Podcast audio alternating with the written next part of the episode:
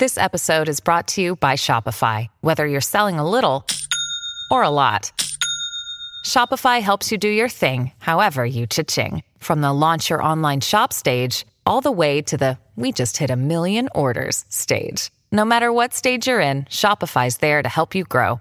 Sign up for a $1 per month trial period at shopify.com slash special offer, all lowercase. That's shopify.com slash special offer.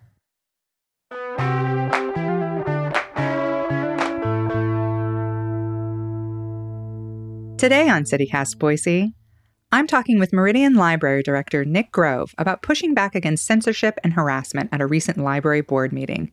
We get into the safety precautions his family has had to take, the compassion he has for people living in fear and hate, and why he told the crowd that day that he would not be bullied. Period.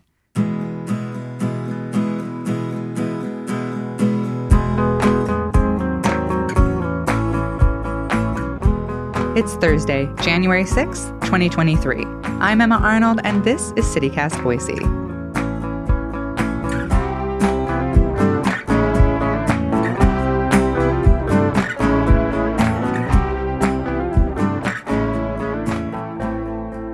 Hi, Nick. Thank you so much for being here. Hi, thank you for having me. So I first became aware of you, uh, probably like a lot of people, after seeing that incredible video of you at the Meridian Library meeting pushing back against banning books. And in it, you mentioned that it was the second meeting in four months where the library had to ask for uniformed officers to attend for safety. How has it been since that video went viral? Because it it took off. I saw on TikTok you have 130 million views, like uh, oh, just wow. like not with one creator, but just like across the board. So you went viral, viral. What? How has it been since that happened? There's been an outpouring of support from our community and from around the state and honestly from around the world. Um, there's been a lot of people who are voicing their appreciation for what we do as a library and for standing up for the right to read. And those voices are very loud. They might not come to the meetings and yell at us, um, but there is a, a large, large segment of our population that is appreciative of what we do here at the library. You know, in that video, I hope you don't mind me quoting you to you, but you said, I'm a fourth generation Idahoan. I've worked in libraries for over two decades. I have never seen this level of vitriol, hate, and thinly veiled threats of violence at libraries. And I'm wondering so, for people who maybe haven't been following along with this story super closely, what's been happening? We had a bunch of people show up to a library board meeting, but, but what started that? So, this has been an escalation of sorts across the country for a number of months. And it is a response to an anti-LGBTQ plus and also people of color um, being represented in books. Um, and that has been the main push of these groups of people. And they use lies and disinformation to rile people up and create fear. And that has happened with a very strong presence in our community. And people are given wrong information and that has riled people up to come to our meetings and and ask for things that we cannot do such as banning books um, based on a person's age um, and and things of that nature. Um, it's happening in our community you know from caldwell to you know boise it's it's happening. The bonner county librarian got pushed out earlier in uh, 2022 up in North Idaho, and it's happening around the country in almost every state. And it's gotten really ugly. Like I, I read that um, they threatened to come to your house. I bet that was a really scary experience. It was not necessarily scary for me. It was unnerving, but it did it definitely scared my family. Mm. Um, my my children, you know, weren't allowed to stay at my house for three days. Our families felt that it was unsafe for them to be there. Um, you know, my mom, you know, doesn't live in Meridian, but so she's, you know, watching the internet trying to find out, am I going to be safe to go to work? Um, you know, calling me and as soon as the board meeting is over and making sure that I got out of the building safely and that I made it to a safe location for the night. It's definitely disconcerting. Um, it's it's very difficult to explain to an, an eight year old and a six year old, you know, what they have to do if something bad is to happen um, at our house because people don't like books that um, are available in the library. You know, I explained it to my children, and my six year old was uh, he's a little precocious, and uh, he he his statement was, "They can't tell me what to read." I love that. Oh my gosh, what an amazing and, kid! And uh, he's and he went on to say, "If if they don't like it, they don't have to read it." And I was like, "Well, yes, you're not wrong, buddy. Like that's you know what I've been trying to explain to them, and so it was just bewildering to him that this was a problem. Yeah, I mean, I feel like in the way that you explained it to your children, I may need you to explain it to me because I feel so baffled by uh, you know the amount of hate and stuff that that you and other librarians have uh, been receiving. While at the same time, having I have a lot of friends who are librarians, I'm kind of like, oh, you guys are messing with the wrong people. um, and I just wondered, like, for you, why is it so important to push back against this? All the the book banning and the censorship. Why is this so personally important? Growing up where I did in North Central Idaho, books were an escape for me. Um, and it allowed me to explore pieces of myself that I was unable to talk to other people about. Um, growing up mixed race in a town that is not overly known for having racial diversity, finding um, examples of other people who had experienced my life experiences or similar um, in books was a huge impact for uh, helping me find my own personal identity. One of the phrases that you know gets used a lot is windows and mirrors and having a mirror back to what I was experiencing but also having the window to see out into the world and experience what other people have experienced see other places that I haven't visited and so it's very important for our community to have those opportunities because we don't know what somebody is going through or what somebody wants to learn about it's our job as librarians to protect the freedom to read and to protect the First Amendment and to provide those opportunities for everybody to have access and to make their own choices. And one of those important pieces is that we empower families to make choices for themselves. Yeah, that was something you mentioned during the meeting is people were saying, "Oh, a child could come and find this this book."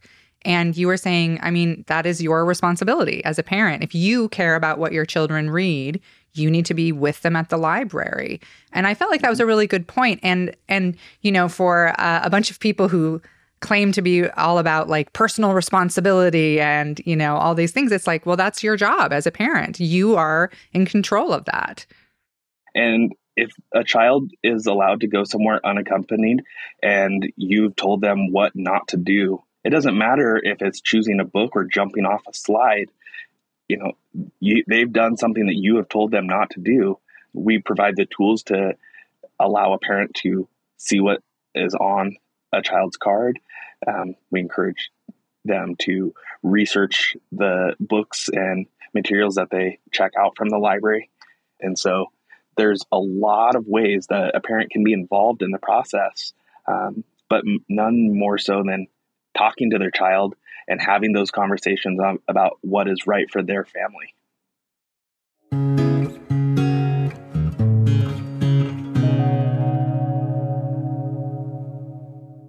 At Evernorth Health Services, we believe costs shouldn't get in the way of life changing care, and we're doing everything in our power to make it possible.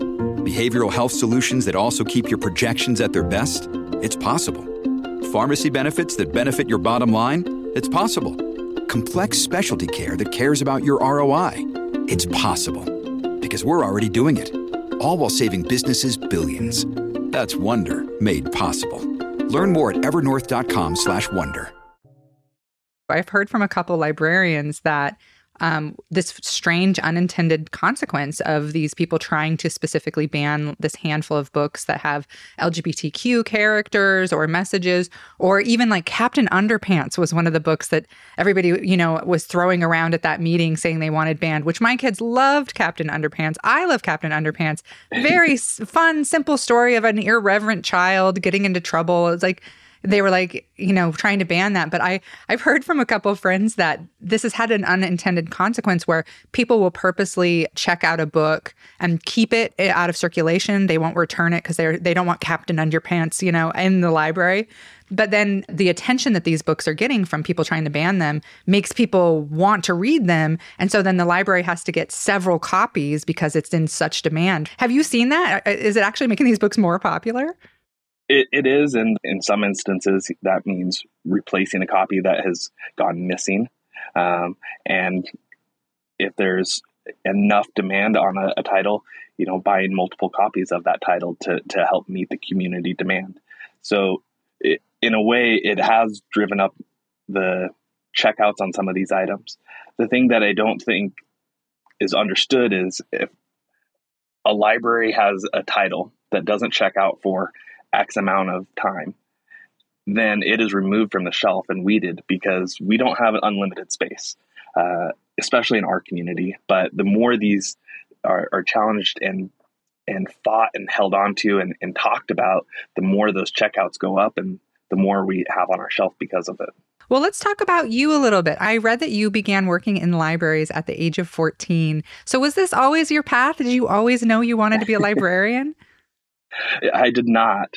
I volunteered for our city's uh, library for the summer reading program when I was 14. And uh, I was, you know, trying to pad my volunteer experience to, for my college. And in October of that year, I got a phone call and asked if I wanted a job. And uh, as soon as soccer season was over, I started working at the library and ended up working there for four years.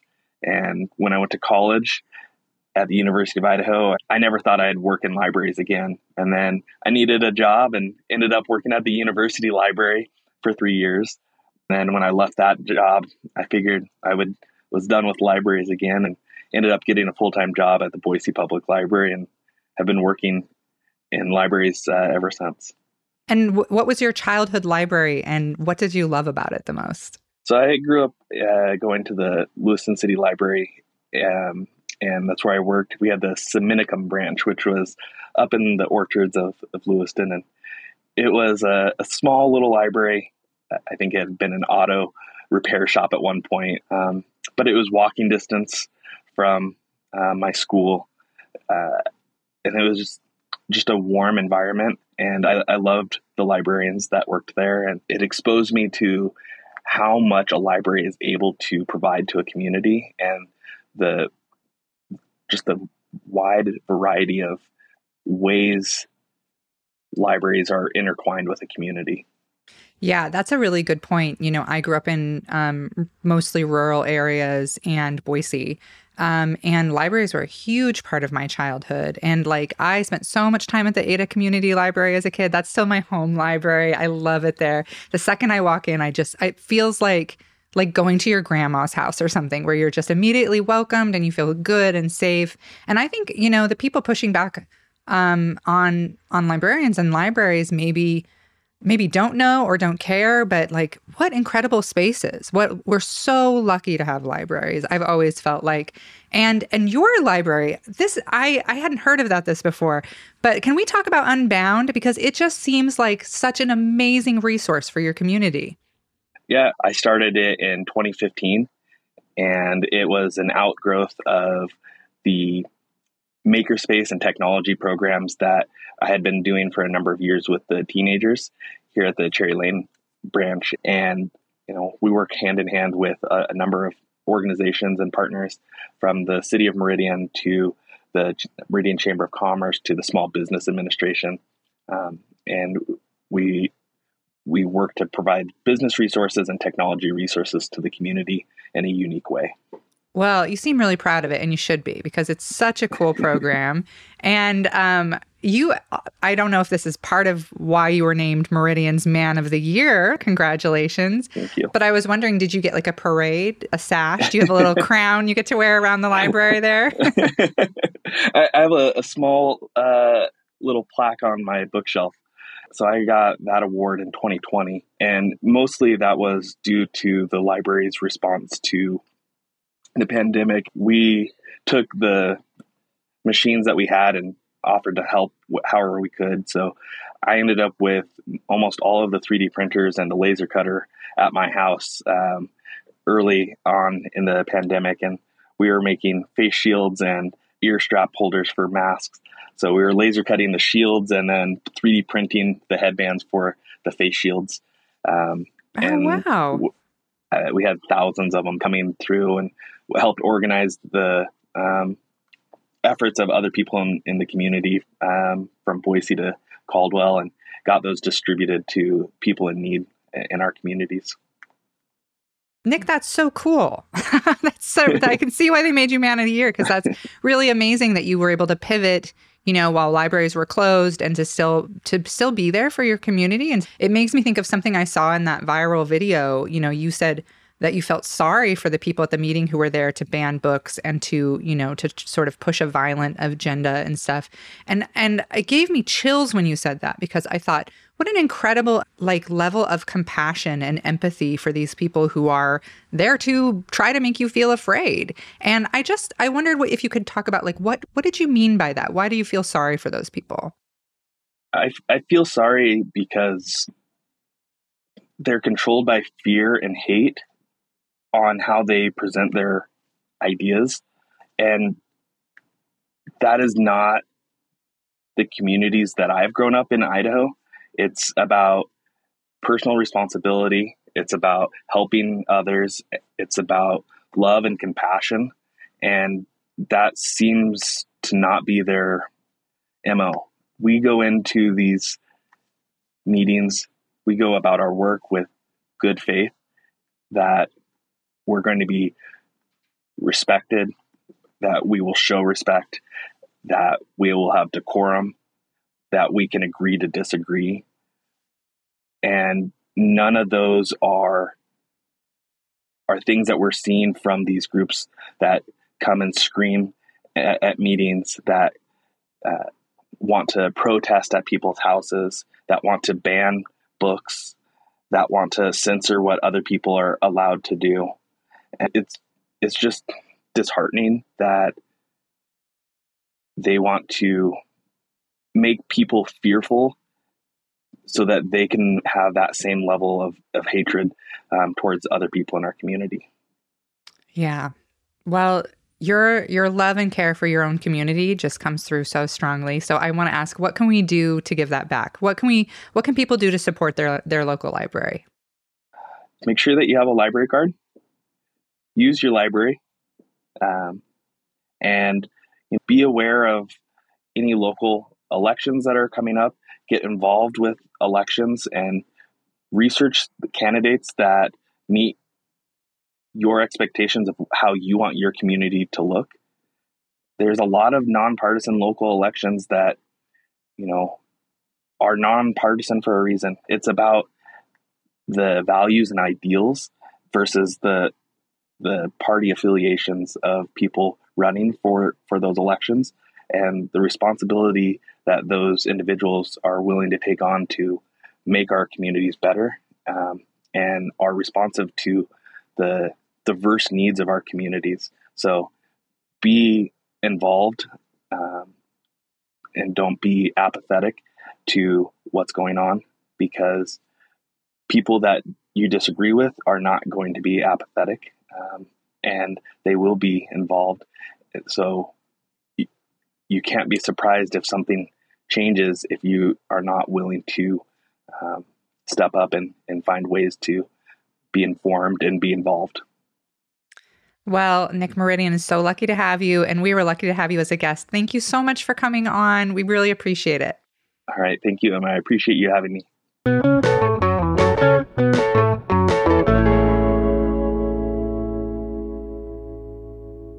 And one more thing before we sign off.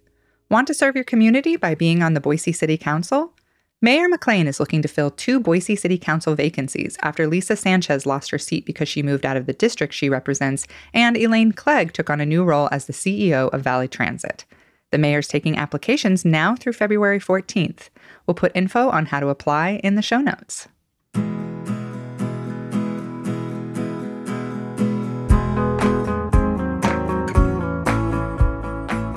That's all for today here on CityCast Boise.